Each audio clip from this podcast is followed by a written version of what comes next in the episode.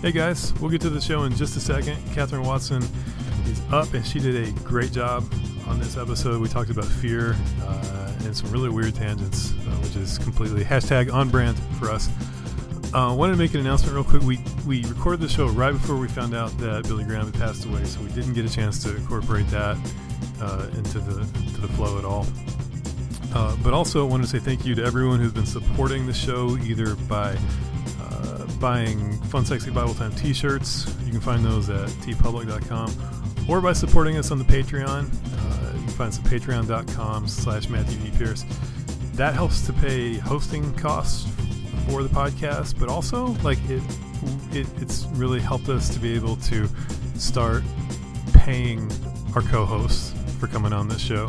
And, and it's not a lot, it's just like a token thing but it is a gesture of saying, hey, your time is valuable and we appreciate you coming on. Uh, so I just want to say thank you to everyone who has supported us. If you would like to support us, check us out at those two places. All right, let's get on with the show.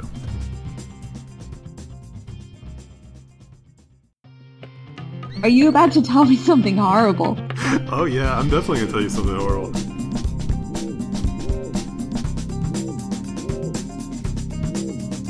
Nice. I didn't realize you and I actually were siblings growing up.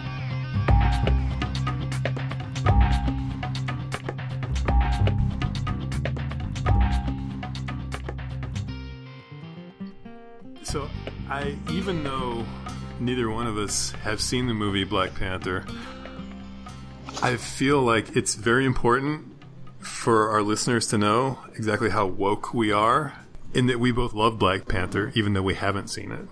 Yeah, I don't need to see it. I love it. That that's how deep my respect is for Black Panther. Is that I'm not even going to see it because I know how good it is. If you saw it, it would inevitably have a moment that disappointed you. So I think you're better off just not seeing. leave it leave it pure in your heart. I think it's actually like you know how if you date a girl and you give a piece of your heart to her? Oh, oh, now we're getting in, now we're getting into my jam right here. Yeah, I think if you saw Black Panther, you would be like crumbling up a piece of your wokeness and giving it away to somebody that didn't deserve it. So you should just stay away from Black Panther. Don't do it until, you know, you meet somebody who's definitely as woke as you and until you guys have spoken to both of your dads and then you could probably go see it. And to carry the purity the purity culture analogy one step further at that point it'd be better. Oh yeah. It would be so amazing. You wouldn't even have to pretend that you enjoyed it anymore. And all of the pain of pretending that you liked it and knew about it would be erased. Because it would be the perfect black panther for you. because it'll god will bless it if i wait yeah. I think I'm glad that we're vibing with this here, and I hope that when you go to see Black Panther, you bring the right person. Okay, so yes, it, it, wasn't from like the, the analogy that was that was hit with me in my teen years was not crumpling up a piece of it. It was it was tape. It was tape, and tape has only got a little bit of sticky on it, and if you just walk around sticking sticking your tape on every every girl that walks by, you won't have oh, any sticky left. That is so disgusting. So eventually, the adhesive the adhesive would just be completely gone. Am I understanding that correctly? Yes. yes. Oh, and then wow. when you're then when the, the the girl that God has selected for you arrives, you don't have any sticky for her. It's just you like can't fuzzy. Adhere, you can't adhere to her at all. All you have, you're just like a rolled up lint brush at that exactly. point. Oh wow, that's that's really really disturbing. I have to admit, I'm I'm really sorry that anyone told you that. and, and, the other one was it was a rose, and I was handing out petals to every girl that I was interested in. Uh huh. And, oh, and you didn't want to run out of petals. I would just be like a stem by the time my godmate arrived. Please accept this stem. Yeah. Well, I, I I don't even know what to do with that. I mean, we were told the the rip apart paper paper heart analogy, and um, I think the only other one I've I was aware of was the the chewed up piece of gum. I think every Christian girl has been warned not to be a chewed up piece of gum. Mm, Nobody gum. Um, I mean, it didn't really work for me, but I I, I, I apologize to Christian women everywhere that believed in the chewed up piece of gum. Okay, well, how did the analogy go though? Like you only your husband can chew you? Like Yeah, exactly. Only you only want to be chewed. Your flavor would only be robust with ah, one. per- Oh, okay. Yeah, that that was it. And and that anyone who chewed you up would just spit you out. I guess. Okay, and then like, it, by the time, like if you got chewed by everybody, by the time you got to your husband, it'd be like your husband was chewing up like all those other guys too. Yes, exactly. The the different yeah, the, the saliva was definitely a It's part of it. a- So actually maybe this is worse than the lint brush tape. It was like a pyramid because he'd be chewing up all the girls that all those guys had chewed up too, and all the he'd be chewing up all the partners at once. Yeah, chewing all the yeah, delicious. Exactly. You got it. Youth group was so real. yeah, the things we learned in youth group. Although I have to say that my youth group was not the typical, I think, evangelical youth group experience. There was a, a lot of, um, there was like step dancing happening. There were rap battles happening. Yeah, totally. There was, um, you know, it was, I, I we were in New York City. We did some cooler stuff. We we went to a Carmen concert at Madison Square Garden. Okay, now that's that's that's cool, but get out of here with all that other pagan madness. like, Yeah, I know. All that rhythm worship. yeah. Okay, confession time. I actually one of my things is I go through and like I, I, I like to look at old photographs of youth groups from like the '90s. Uh huh. One of my things. Okay. Yeah. We all have our things. Go on. and I found a a a picture from an old Angelfire site, and it's like of a youth group rafting trip or something, and they're like all in the water, and like all the the guys are shirtless, and like a couple of the girls are in pretty small bikinis, and I had like over the course of like two and three nights, like on on Twitter, like just this massive discussion with all these like youth group aficionados of is this an actual youth group? Like what is going on here? Because I, I never knew a youth group like that. Did you feel you were cheated? You were like, there were youth groups like that? Oh, definitely. I mean, not that I would have gone up and talked to a girl in a bikini at, at any point. Yeah. To the year. I mean, I'm going to go ahead and say that that was a Lutheran youth group. you were actually not the first person that said that. Yeah. That was a Lutheran youth group. One, because they were rafting. And, um, you know, two, because of the bikinis. I, that's unequivocal proof. Well, okay, uh, you know, that that's the expertise you bring to Fun Sexy Bible Time. I don't even need to see the photo. I, I debated whether to tweet the photo or not. I, I don't know. You felt like you felt like you couldn't be an evangelical thought leader and tweet that photo. Well, it's kind of creepy. If like, you know, yeah, he, here, check out these, you know, half naked teenagers. I mean, that's what the DMs are for, obviously. Yeah, obviously. Well, now you're out in the open. We're we're Twitter is like your own covenant eyes, all of us, all several thousand of us. All right. Well, speaking of speaking of things I was afraid of, girls in bikinis. That that actually should have made the list. Was the the female body, um, just females in general, not just the body. But They are terrifying. That was right. That was right on. Um, excellent segue. Excellent segue we just did there. Okay, so we're talking about fear today, and um, I don't know. I, I got off to thinking about fear the past couple weeks, and I thought I got to get Catherine on the podcast because this seems like it's something right up her alley. Catherine seems very fearful. Of the intersection of, of faith and fear. That that's a that's a that's a very Catherine esque topic right there. Okay, I have to agree. I have to. I have to say that I'm excited to talk about this. I like it. Um, and from there, it, it went into okay, what are the things in my life that I've been afraid of? So I got with you, and we decided that we would make separate lists and not tell each other what we had on our list of different things that we've been afraid of throughout our life. Okay. Um, and I will go ahead and start. And if you if you've seen the Fun Sexy Bible Time Twitter, I give you a little sneak peek of this. Um, one of the things I was most terrified of as a child uh, was the animatronic band at Showbiz Restaurant. I yeah okay. So they had one of those at um at Chuck E. Cheese too. Okay. Um, I, I know this is not a swearing podcast really, but that ish is terrifying. You were totally right. That there's some demonic stuff at work in those animatronic bands. I'm really glad. I'm really glad that, that you understood that reference because it's. I don't even have, like what words am I looking for here? Demonic is good. I mean, you're sitting there, you're trying to have a good time, you're overextended, you're sweaty, and you're eating pizza, and all of a sudden these smelly, furry animals they start jerking their heads in a way that's supposed to resemble, you know, life. It's that otherworldly, like, but also like kind of like weirdly realistic too. it's it has that note of like it's it's real enough to scare you, but not real enough to like give you any sort of comfort and like suspend your disbelief. Like maybe you're watching something real. Yes, they're, they're big. They're they're like adult sized. So as a kid, that's freaking huge. And like I don't know how it was at your showbiz or Chuck E. Cheese, but at mine they it was they they were they were behind like a huge curtain, and the curtain would like open up whenever they were about to do a song. Totally. Was the band called like the Razzle Dazzle Band or something like that? Uh, it's I- called the Rockafire Explosion. Oh my gosh. I must have been scared too though because I have some very vivid memories of watching it and just wishing it would end.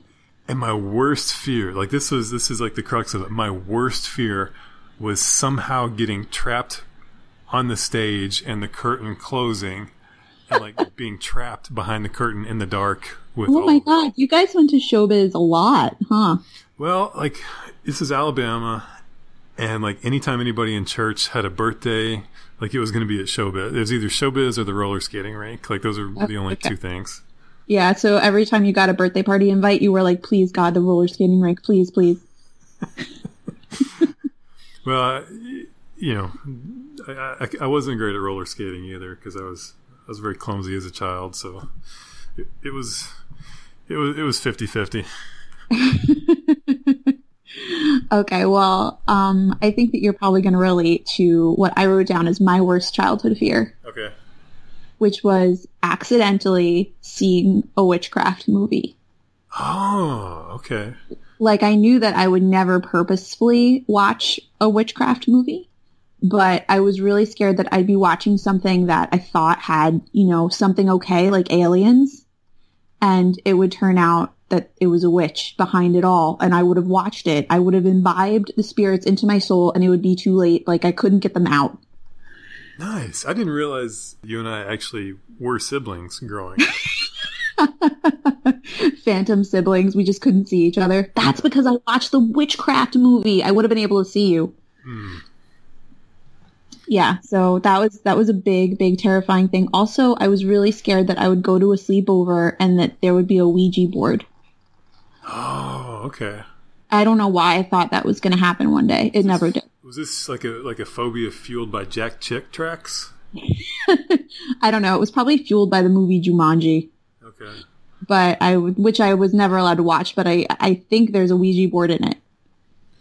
We we would get like whipped up into a frenzy by things like those those tracks where you know the bad guys are always witches and Satanists and things like that that were out to kill children. Um, uh-huh.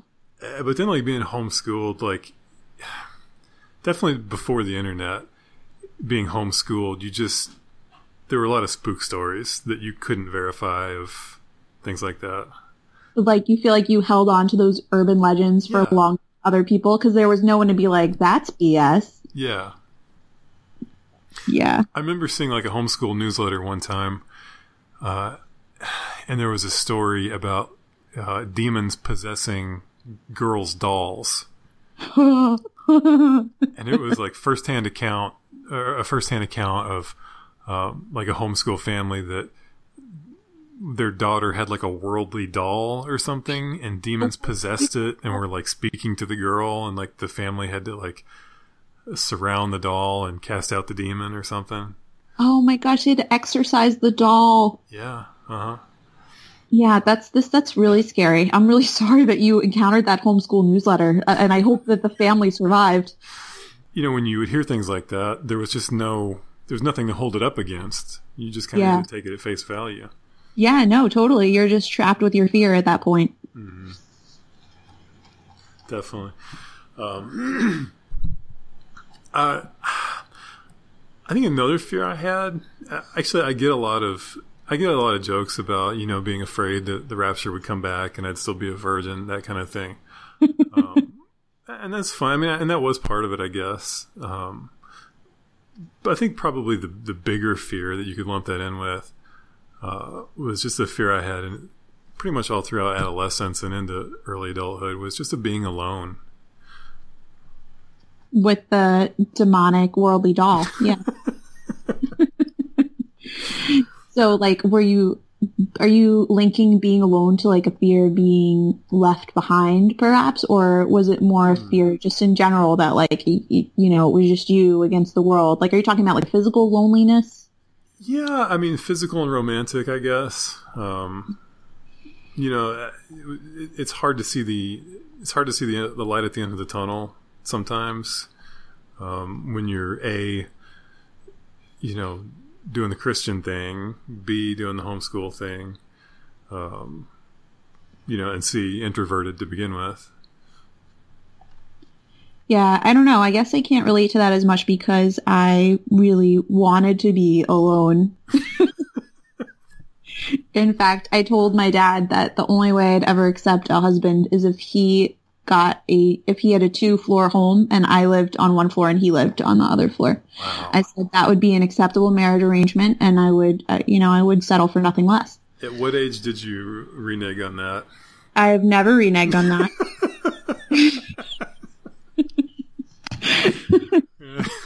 and that's why having a husband who's a firefighter is the perfect occupation because he is working at night right now at his other home and I have this whole night to myself, and it's glorious. so it worked out. I'm a prophet. That's what you should take from that.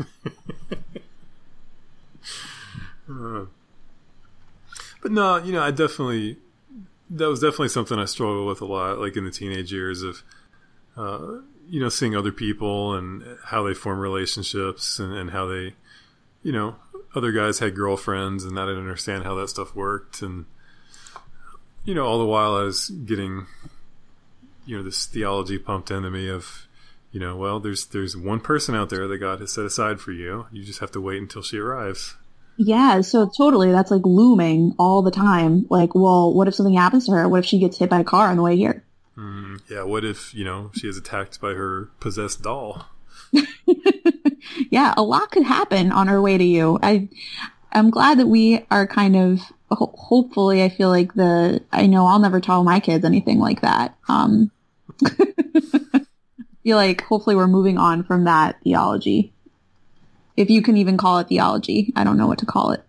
Mm-hmm. Yeah. Um, so something else that I was really afraid of, um, was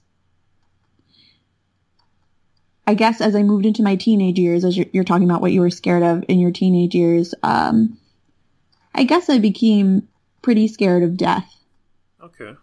Uh, I, I definitely became someone who thought about death a lot and wondered if death was something I wanted it to be something good or something bad. You know, I wanted to like equate it with, uh, you know, like an emotion or, or like a morality. Like, what is death? Um, and I, I probably, yeah, I know. I'm not a goth. I wore a ton of American Eagle, believe it or not. But, um, yeah, so I was like, I was like a Betty Cooper, but obsessed with death. That was me in high school.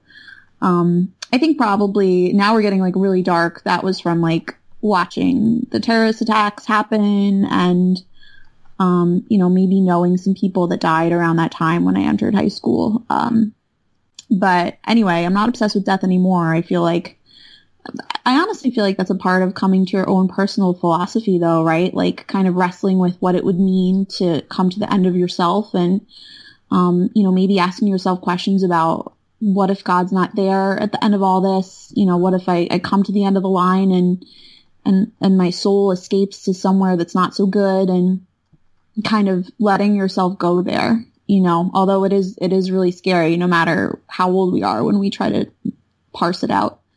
Well, that was that was my question. Was how did how was that connected to your personal theology? Like, was it was it doubt? Um, yeah, I think it, it was definitely like the first time I decided to confront my own doubt head on. I was like, okay, well, um, I'm not going to do this halfway. I'm going to become obsessed with doom and death. so, um, I, I think that was probably, probably linked, like you're saying, but it, it can take a long time to sort of sort through being okay with having a God that allows death. Mm-hmm. Um, and I think it's something that I'm, I still think about sometimes, but for, for most of us, whenever, whenever we wake up and realize that our lives will end, um, it's, it's really scary no matter how old we are. Did you ever get, did you ever find yourself in one of those, I guess, currents of theology where there was a lot of like rapture talk of, you know, you, you probably won't die before Jesus comes back? Um, I think I think even from a really young age, I just like rejected that.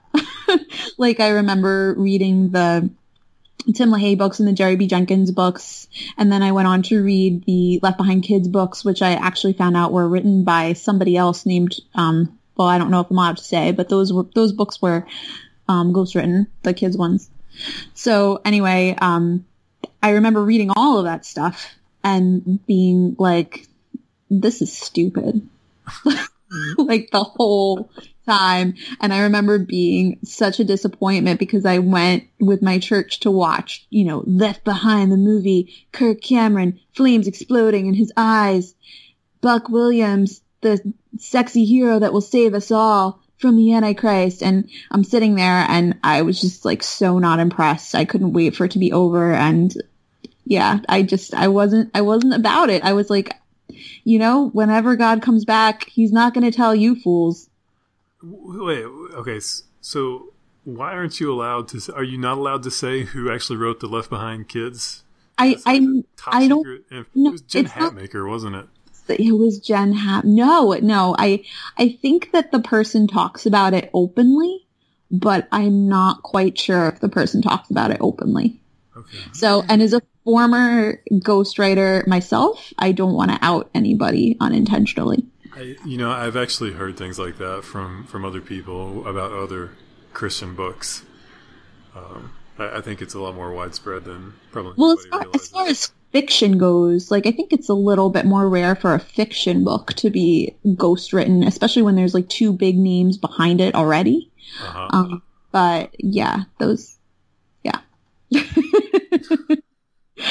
um, you know, my Kindle book, Homeschool Sex Machine, was actually written by John MacArthur. and I can understand why he would let you use your name for it in these but if I ever want to know John MacArthur's real thoughts, I'll know where to look first. and you know, all of the Thomas Kinkade paintings were actually done by me. Do we need a Thomas Kinkade um, detour here? I don't know. I was never afraid of him. The painter of light. He brought me hope. You, you should have been afraid of Thomas Kinkade, the, the man. Why? He. Are you about to tell me something horrible? Oh yeah, I'm definitely going to tell you something horrible.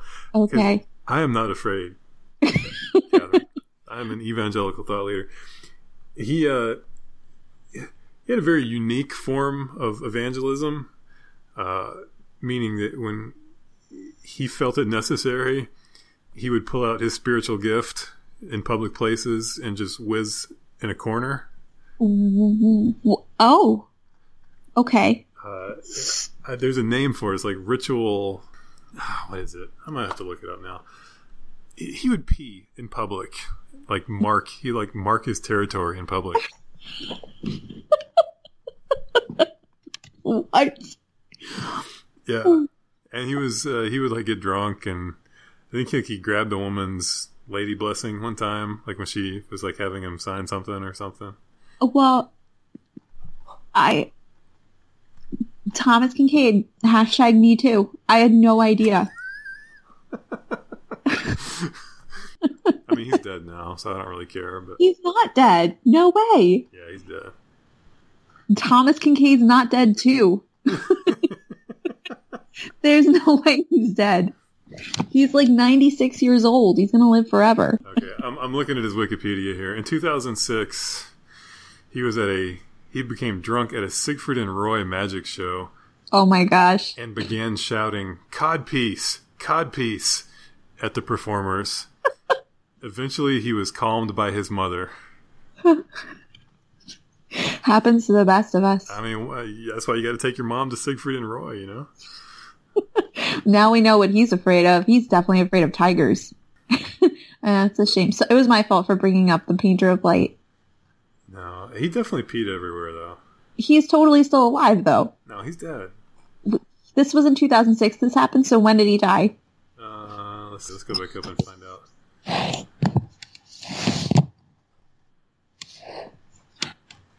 Um, 2012. Okay.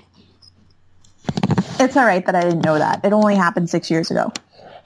Well, but I mean, once you start having kids, like you can't be you can't be blamed for not knowing stuff. You can't keep track of every every hokey painter that dies. Hmm. Yeah, he he was no Bob Ross. No one is. That's really the painter of our generation. Yeah, definitely. Okay, I mean that was a worthy tangent right there. Anytime you get to talk about like a uh, an icon of Christianity who pees everywhere, Yeah, I agree. It, uh, we all should know the truth. That's what God meant when he talked about everything coming to light eventually. He meant your podcast. is that male privilege though to to be able to just pee anywhere? Let's get Um, woke. Let's get woke about this. Uh, yeah, I would say that's that's definitely that that's toxic masculinity, not male privilege. That's the real shame of this is that he was abusing his privilege just by peeing in what you know, just whatever moment, whichever direction he needed to pee. Whenever it sees them, yeah. I mean, that's what I tell my my boys when I teach them about how to use the bathroom. I say, well, don't you abuse your male privilege. And then they look at me and they say, "Mommy, it's too late." Yeah, that's the cross I have to bear as a as a mother of two boys. The fact that they'll be universally hated and they'll probably deserve it. Thomas Kinkade with his just pulling. Okay, okay, we got it. I got a segue here. I can do this. Okay, what else? Segue. Give me another fear. Speaking of, uh, speaking of phallic issues, Oh my gosh, nice. One of my most recent fears is a fear of snakes. No, oh, okay. This is gonna be good. Go on. Did the, did the segue work? I think it worked. I think it worked. Okay. Okay, so I live kind of in the country. Um, woods behind my house. We lived in this house for like five years and didn't see a single snake, which is which is pretty good uh, for Alabama, I guess. And then a couple years ago, like we just started seeing them everywhere. And then my brother, who lives pretty close to us, he got copperheads on his property. Oh no, it was like a plague. I guess it was. I guess it was. Carmen stopped touring, and then the snakes just come out. It was because I scoffed at the Left Behind movie. Yeah. You were smoked by snakes. So how did your brother get rid of the snakes? Uh, me, my brother is. Uh, my brother is uh, in the armed forces, and he had a bonfire like the night before he was supposed to deploy, and had like one of his army buddies over. And I guess the bonfire disturbed the poisonous snakes. And uh, long story short, his friend got bit. Oh no! And my brother went to help him, and like the copperhead like struck at my brother and like missed him by just like just a little bit. And uh, so then like the next day, my brother has to deploy. Like you know, it's the army, you got to go. And uh, his friend had to go to the hospital and get like four hundred thousand dollars worth of anti venom put in him. Oh my goodness. But um, so my brother's gone, and uh, you know, down south, we're you know we uh, family is uh, you know we, we we take on blood vendettas down here. So when my brother left, like the rest of my family had to rally. Like me and my dad had to go over and and, and fight the copperheads on my brother's Oh property. my goodness. How did you prepare for that? It's one of the dumbest things I've ever done. Uh, because copperheads come out at night So we had to go out with like shovels and flashlights, uh, like just looking for copperheads, like a couple of dummies. This sounds like everything anyone's ever told me about Alabama. I'm not going. It, and, you know, and we were wearing uh, "Make America Great" hats and overalls. As we were, You had on um you had on fishing gear too, right? Like just because. but no, like we couldn't we couldn't take guns because like he had a bunch of like he's got like rocks like on his property. So the okay, so if you shot at a snake, it would just ricochet back at you. Yes, exactly. But uh, we we went out to where the bonfire was, where my brother's friend got bit, and we were looking for him, you know, in the dark, and it was really creepy. And uh, long story short, we turned around, and my brother has like this big ivy patch, and the copperheads were in the ivy, and they were watching us. They were all together, like a family of them. Uh, there were two that we found. They were and they were watching us like from behind. And and what did you do? We uh we waged glorious war against them. You just you just like hit them with a shovel or what? Yeah, yeah, and I feel like you don't want to admit that you killed them. I feel Well, like you're a be, like- right now. I don't want to be you know bloodthirsty, uh, but yes, we killed them. It was not your proudest moment. Well, like I don't know, like I don't want to seem cruel because you know, I mean I don't hunt. Like uh, I love animals, but I mean that's crossing a line. You know, when you have poisonous animals that attack your family. Yeah, you have to do something. Well, okay. M- my my husband, you know, the man to whom I am a helpmeet, he a couple years ago he decided he wanted to start breeding snakes. What? Yeah, he decided he wanted to start breeding snakes in our small one bedroom apartment. What? uh yeah he this was going to be his second income. Apparently matthew there's money in snakes. I'm just going to you know i shouldn't tell you this but there's money in snakes apparently. And yeah so he start he got all these snakes and he would go to reptile shows and he would come back from the reptile shows and he would always go like supposed to buy a one snake and he would come back with like a bunch of snakes and it got to the point where i had no idea how many snakes he even had um, and none of them were poisonous, but almost all of them um, are like extraordinarily rare. So he had these breeding projects going on, and that's it. They just live in our basement. Um, I think that they're happy. I don't really bother them. They all have names. Um, one time when we lived in the one bedroom apartment, one escaped, and my husband never told me, and I think it just died in the wall. And then oh, like Gosh. and then like months later, he was like, "Yeah, never did find that one." Oh my gosh. Can I just say, biblically, I think that's grounds for divorce. yeah, I don't. I- I think actually it's grounds for my elevation. I think I should be canonized. I'm waiting for my heavenly my gems for that one because Wow. if the man wants to have snakes, he can have snakes. I mean, they don't really bother me. I don't have to interact with them. It's like a thing he does with my sons, but it's definitely you know. One time, one of them laid eggs. and They smelled really bad. So if would he I mean- be like offended to know that like I killed copperheads? No, I think he would want to come visit you and help you hunt the rest of them. He would think that was so cool, and he would probably try to trap one. Okay. Because at these reptile shows, people sell extremely dangerous things. Like I won't, I, I draw the line at anything that could like choke out my children. You know, Oh yeah. pythons or anything poisonous. We don't have anything like that. Um, but we do have king snakes, which eat other snakes. Yeah. Um, yeah. So he would probably bring his king snakes down and, and let them loose on your property. Would be my guess. I gotcha. Yeah. I don't know if you can microchip a king snake and like make sure it comes back, but I'm sure he would try. yeah, so I'm glad you're afraid of snakes. A lot of people are. I'm not anymore. Yeah, it's uh the thing about snakes is you you always meet them on their terms. no matter what. They're kind of like spiders in that sense. If you never meet a spider on your terms, it's always like I'm gonna I'm, let me get this shoe and put. Oh gosh, nope. Yeah, I don't mind-. I don't mind spiders either. You know what's weird? I think that before I became married and before I had children, I was scared of like lots of stuff. But when I was thinking about this episode, I was like, I can't really think of much that I'm afraid of anymore. I feel like it, you know, it, at some point it all blends together, and the only thing you're afraid of is like something happening to your kids. That's- like that's that's, your Mama only Bear. tangible fear. Yeah, Mama bear strength right there. yeah, totally. That's the I think that's the equivalent of old man strength. I don't know. I would never claim to be as strong as an old man. Well, it's not old, but I mean, uh, like, see, guys know this of like you can you, like in your early twenties you can go to the gym and get buff, but like you don't.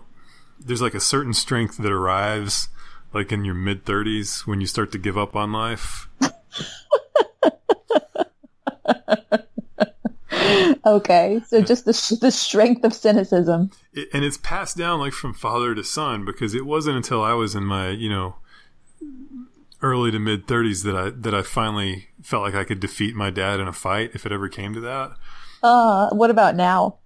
Oh yeah, well I mean yeah, so it's almost like the old man strength gets passed from from father to son, and once you hit your mid 30s, it's like once you decide that you could beat your dad in a fight, it's like you just become imbued with all this angry, you know, angry strength of you know my life has passed me by and my dreams will go unmet but Wow, this sounds really good. I this sounds like a hashtag blessing. Happy for you, bro. it's right up there with my teenage death obsession. All right it's your turn what, what what else have you been afraid of Um, uh, what other things have I conquered that I'm no longer afraid of? I used to be, you know, it's I I used to be afraid of all these things and then they happened. Like I used to be afraid of crashing my car and I've, I've crashed my car because I'm a horrible driver. You know, I used to be afraid of getting in trouble with the police. I used to be afraid of getting a letter from the IRS. I used to be afraid of, you know, not being able to make my rent. You know, I used to be afraid of all these things and every single one of them I've been dangerously close to or has happened and I, you know, I was fine. I'm still here. so I, it's, it's hard to think back on how terrifying certain things used to seem. Were you ever afraid of the dark? Um, I mean, I feel it probably when I was really young, but it, that I don't think that lasted very long. Cause out in the country, it is dark. Yeah, Like it's really, really like a darkness I can't even understand. We were driving through Pittsburgh one time and like out like near a camp or something. And I said, this is creepy. I don't like this. hmm Um, I, I think I was afraid of the dark probably longer than most people are. yeah. It's it's got a. I know what you mean. Like when you're in the country and there's no lights, it's like a, it's it's it's heavy and it's deep. It's a Yeah, deep heavy is a good word for it. Yeah, it's like it's like like the word used before, like otherworldly. Like that's how, I, especially if you're not used to it, you know, especially if there's always you can't see the stars outside where you Mhm. live, and then suddenly like you're like, oh wow, I'm on a planet and it's really really dark and the sun is gone. Um, it can be a little unnerving. Yeah, definitely, definitely. Right, I got I got one more. This one this one's this one's kind of depressing, so I'm definitely gonna drop it on Fun Sexy Bible Time. Okay. I had a fear um, a couple years ago. A couple years ago, we were having some pretty bad financial issues um, as a, as a family, and one of the things that was really bothering me was that I didn't know, like, if you know, if if it was going to continue, and we were, you know, we were always going to be poor, like we were at that point. I was really worried that like my oldest daughter would be embarrassed by me. Oh man, that sounds terrifying. Oh, I feel that. Yeah. Um, and I, you know, I just would kind of like play it forward in my mind of like, okay, well, she's kind of young now, but like, what happens when she's in middle school? What happens when she's like in, you know, she's getting older and you know her friends are doing things and and she can't go out with her friends and she can't do the things her friends are doing because Yeah, you're like doing the math. You're like, at what age does she become aware of how bad this is? Yeah, and like I, I'm, I knew like that she would always love me, you know, because that's what kids do. Kids, kids love their parents even when things are broken. But it was like, you know, I just I don't want her to look at me and realize oh, my dad's a my dad's a loser when it comes to finances. Yeah. Not oh good, man, not a good provider.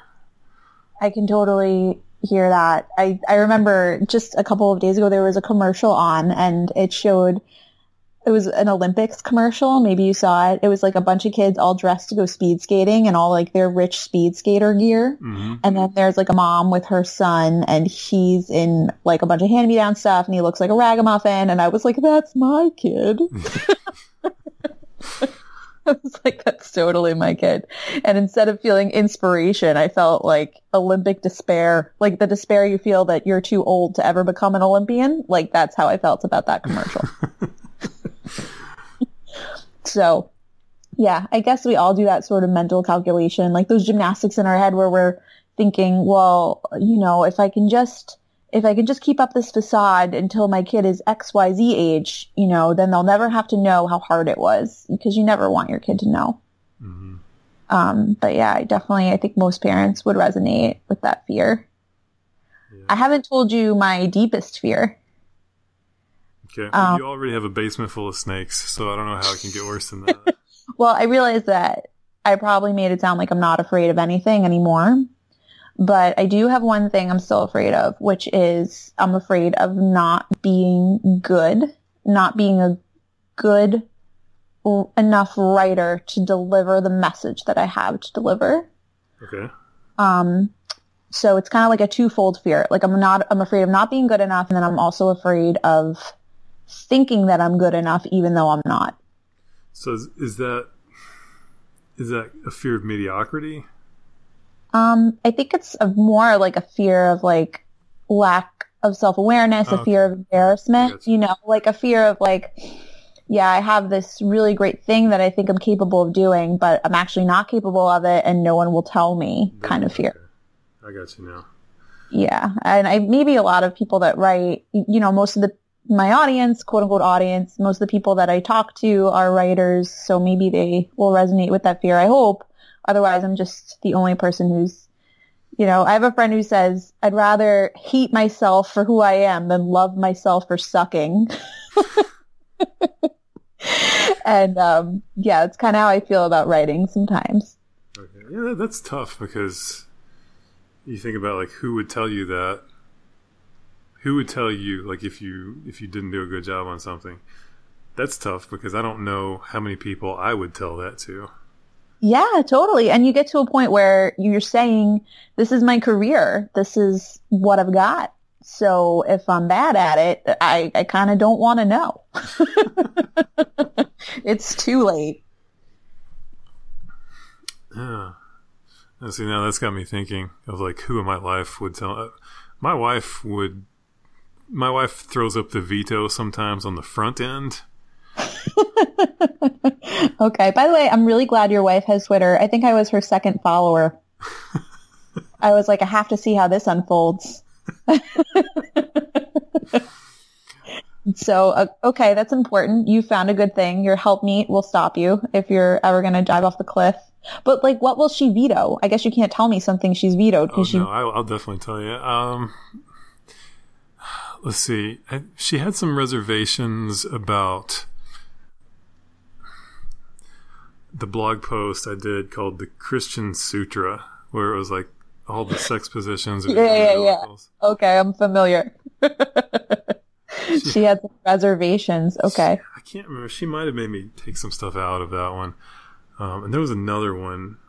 It was like a it was a fan fiction piece I did, and she was just like, "No, not, not this one." Can you tell if your wife when your wife when your wife reads something if she's like not laughing, you're like, oh no. No, she'll, no, I can maybe like when we were newlyweds, but now it's to the point where she'll read it and she'll just like look up above the the computer and like make eye contact with me, like really, really. I'm so glad you guys have that. I love that. And uh, yeah, so she'll she'll throw up the veto sometimes. Okay, But a lot of good. times it's a conditional veto where she's like, okay, I'm going to let you publish this, but I'm on the record as being iffy. She's like, all right, do what you have to do. It's just, she's just hedging her bet because then, like, if her friends tell her that it's funny, she'll get to ham it up and be like, "Oh yeah, yeah, yeah." But if it if it bombs, she can say, "I told you so." I told you there would be pushback. Yeah, I gotcha. I don't know. I think my husband would tell me. My husband will definitely tell me when my ideas are bad. Um, and sometimes he makes fun of like my really old college poetry, which Oh, I definitely, definitely, I deserve that. Um, so maybe I, I'm sure he would tell me if my writing was like super unsalvageable. Um, and he told me before, like, yeah, that wasn't clear. You know, I have Ashley, I guess, to be like, yeah, that wasn't. I don't think she'd be like, that was bad, but she'd probably say, that wasn't your best, or, you know, maybe you could have said that differently type of thing. It's just hard. Like, you know, you don't, creative people, there's usually just a limit to how many of us are in one community. So you're usually the only, you're the creative person, lucky you, that gets to be in your community. So people are usually just telling you that you should go for it, I guess. Was the Christian Sutra? Was that the one I sent you guys for Upright? Um, I don't think so, but I have to say one of my greatest regrets is not publishing the piece that you sent us. I wish that I wish that we published it looking back because I think we were really aiming for like a certain kind of audience and we should have been aiming at a different audience. I, it had something to do with sex. yeah, there was I don't know if it was that one or a different one.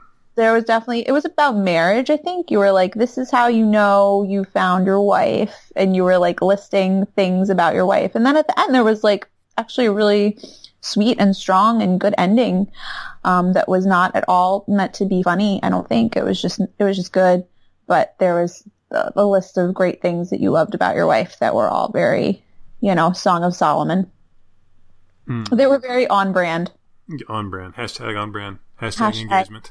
Hashtag laughed out loud though. I really liked it. so let me go on the record saying, you know, upright, we don't have many regrets, but we should have published the Matthew Pierce piece. Listen, when, when when you fire up the upright engines, just let me know. Let me know, and I will send you something that will make you so uncomfortable. and we'll just repeat this process. Oh my gosh, I'll write that down as my next fear. Whatever, whatever you send me next to publish on upright, I now know you'll be trying to outdo yourself and I'm afraid of it. Oh, so what you know, as as Christians, oh, that's a bad segue. I just did like a pastor thing where you did a fake laugh and then try to bring it home. Okay. Do you want to try again? Okay. Speaking speaking of fear, let's speak of fear some more, Catherine. Okay. Uh huh. Okay. That, that was weak, but it's better than the first one. Uh, as Christians, you know, it's a tricky thing because I sort of feel like I shouldn't be afraid of a lot of things. But then you get into weird territory of like, well, fear is an emotion. You can't always control emotions. So what do you do with that? Yeah. Hmm. I guess there's a point where we have to separate the primal part of fear, like the animal part of us that will fear, and like you're saying, the emotional reaction part of fear. And hopefully as we as we grow deeper in our faith, but hopefully as we feel more sure of ourselves and more sure of who we believe God to be, I think the emotion part of fear tamps down a little bit. Like it's definitely perfectly natural though to have things in your life that you fear. But probably though, I think I've, as we've been talking, I've noticed like for both of us, as we've grown older, the, the fears have gone less from like the physical fears to like more existential ones, you know? Mm-hmm. and that's I how do you how are you going to avoid that? I have no idea. Yeah, it's just a like a weird kind of thing that I got hung up on of thinking, you know, as a Christian, like I should have the least fear of anyone. Like I shouldn't be there's nothing for me to be afraid of as a Christian. Like there's literally nothing I need to be afraid of. But I think that you're onto something in that most of the people that believe in Jesus that I know are extremely fearful and I think the things that they're afraid of are I mean, I think everything we're afraid of is attached to something deeper, right? Like whether it's attached to our pride. Like my deepest fears are attached to my pride. And Or all some of- those Christian people, all of those Christian people who are afraid, every single one of them are on Twitter. well, Twitter's great if you're scared. I think well, no, I'm just like, but because by the time they get on Twitter, it gets uh, pressed down and reprocessed into angst and anger. Twitter, and Twitter angst and anger, yeah. Yes.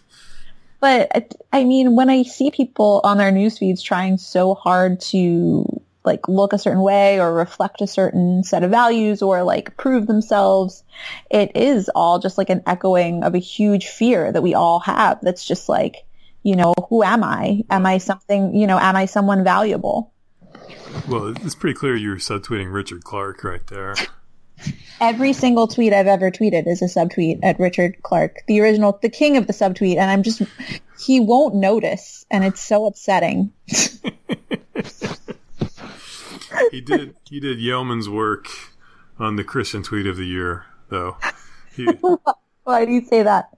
he uh, well, he was he was one of the driving forces on the. Uh, he helped me draft the field for the Christian tweet of the year. Oh, oh, oh! You mean your um your tournament? Like your what was what was it? It started with how many did it start with? Uh, I think it was like sixty, and then we got it down to sixteen, and then we finally settled on the sexy stones tweet. Uh, we Well- didn't settle on it; people voted on it. I remember just refreshing it and refreshing it and refreshing it because I wanted to see what people were voting for, and then I realized I probably just gave you a huge traffic spike. So you're welcome. I mean, sexy stones wasn't my choice, but you know, it's What not was- about me; it's about the people. What was your choice? Oh, I had several. I liked the one uh, from Gary Thomas. Uh, it- it's our choice. Um, white knuckles or red knees. Oh my gosh. I liked the one um, where John Piper was um, just like really going on about nothing. Like, in fact, I think you had a whole um, blog post just devoted to his tweets, right? Yes, yes. Yeah. So it was one where he was he was talking about sex, but like not really. I can't remember exactly what he said, but it was just really confusing and ultimately creepy. And I think that was probably the one I voted for the most till it got eliminated. Well, and Ann Voskamp was just—she's just a beautiful tweeter. And uh, the one where she said "show up and bend down." They're all so good. It's just such it's proof that none of us can hear ourselves. It's so funny. it wouldn't have been funny like if if someone else had done it, but because it was Ann Voskamp and she was trying to be profound and, and sanitized, like it, it was just even more funny. Yeah, well, I'm glad that um, someone is keeping track of the real heroes of Christian Twitter because I feel like nobody else is. By the way, I know that there's a podcast sort of similar in nature to this podcast, which will not be named, but is helmed by one of the Gilmore guys. You know about this podcast, right? Oh yeah, Mhm. I'm not going to listen to that podcast. I'm just letting you know. I'm protesting it. I'm not saying that he copied this podcast, but I'm saying there's no proof that he didn't. so I'm, you know, I stand with you. Hashtag stand with Matthew Pierce. I'm not going to listen to it, even though it sounds really good. hashtag synergy. Yeah, if you want to start it, if you wanted to like start a trending movement, I'd be behind that. Hey, more power to that guy. I'm just happy that God delivered him out of the Gilmore Girls. Well, then he went a step further. He watched Bunheads. There was a whole little offshoot where they watched another um, series by Amy Sherman Palladino, Bunheads. Well, I mean, as as let me get my Baptist on right now. Well, I guess God's just not done with him yet. God's not done with him yet. Absolutely not. Stealing podcast ideas. We can tell. We can tell where he's at.